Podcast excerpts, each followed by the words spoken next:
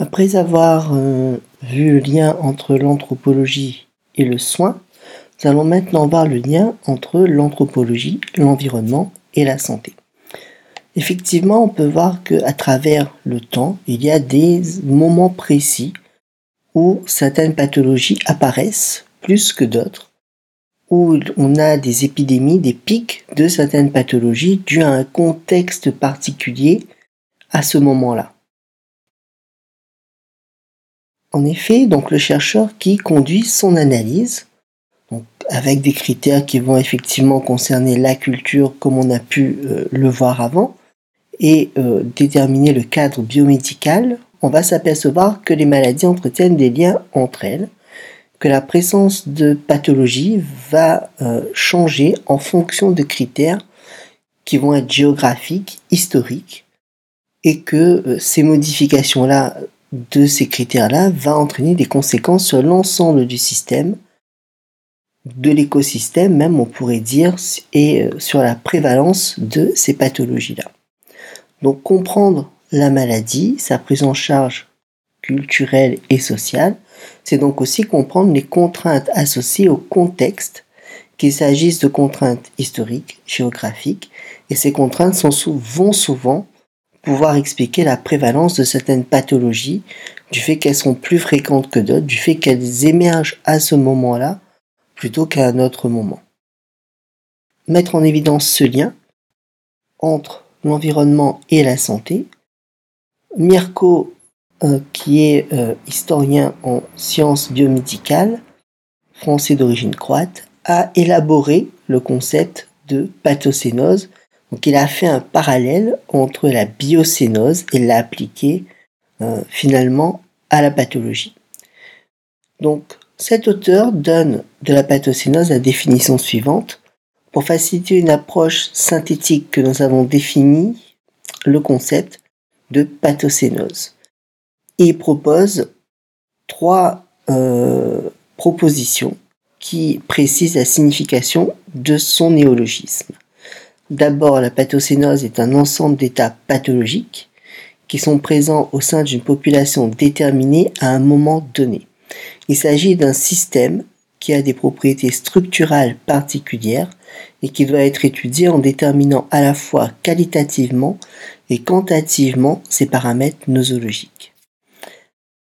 La deuxième proposition, il s'agit de la fréquence et de la distribution de chaque maladie dépendent, en plus de divers facteurs endogènes et écologiques, de la fréquence et de la distribution de toutes les autres maladies. Donc le lien entre ces différentes maladies. La pathocénose tend vers un équilibre, ce qui est particulièrement sensible dans une situation écologique stable.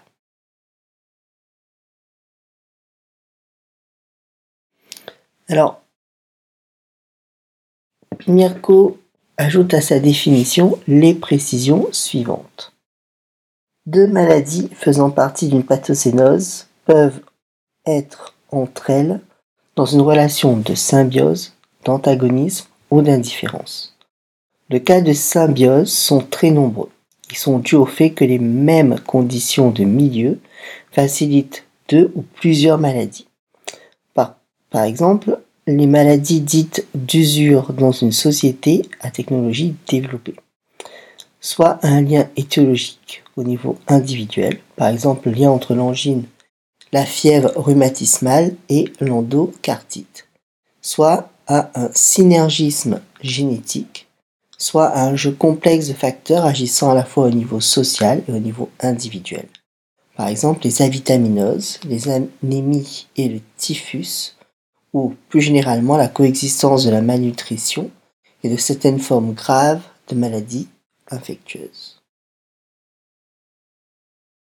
La pathocénose à La Réunion à la fin des années 1940 se caractérisait par une prévalence des avitaminoses, consécutives à la malnutrition, présentes pendant la guerre, et des maladies liées aux parasites, donc les fameuses révolutions de verre hein, qu'ont connues nos grands-mères, et ceci préparait sans doute le terrain à d'autres maladies, comme la rougeole, qui à l'époque faisait des ravages parmi les enfants.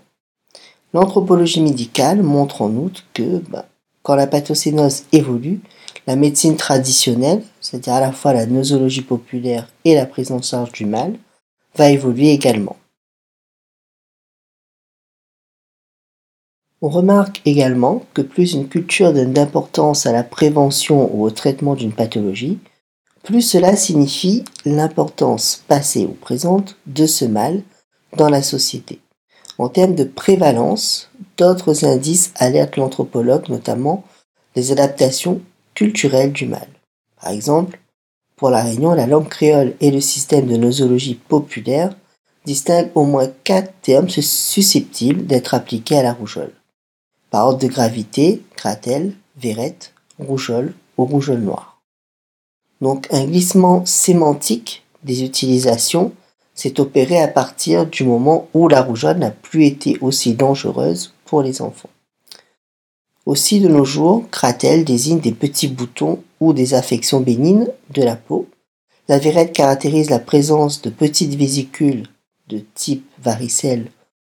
La rougeole est assimilée ben, à la rougeole, ce qui n'a pas été le cas il y a 50 ans car la définition donnée au terme était beaucoup plus vaste, presque générique pour les éruptions.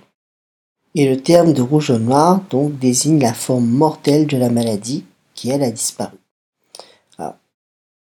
ça nous amène aussi à dire qu'entre rougeole et la rougeole, donc il y a cette fois-ci, euh, au fil de l'évolution de la nosologie, eh bien, une définition commune entre la biomédecine et la médecine traditionnelle. Autrement dit, entre une pathologie culturellement définie et construite et euh, une définition biomédicale stricte, pure et dure, médicale, qui finalement se retrouve. Comme quoi, il n'y a pas seulement et uniquement des oppositions entre la représentation médicale et la représentation traditionnelle de la pathologie.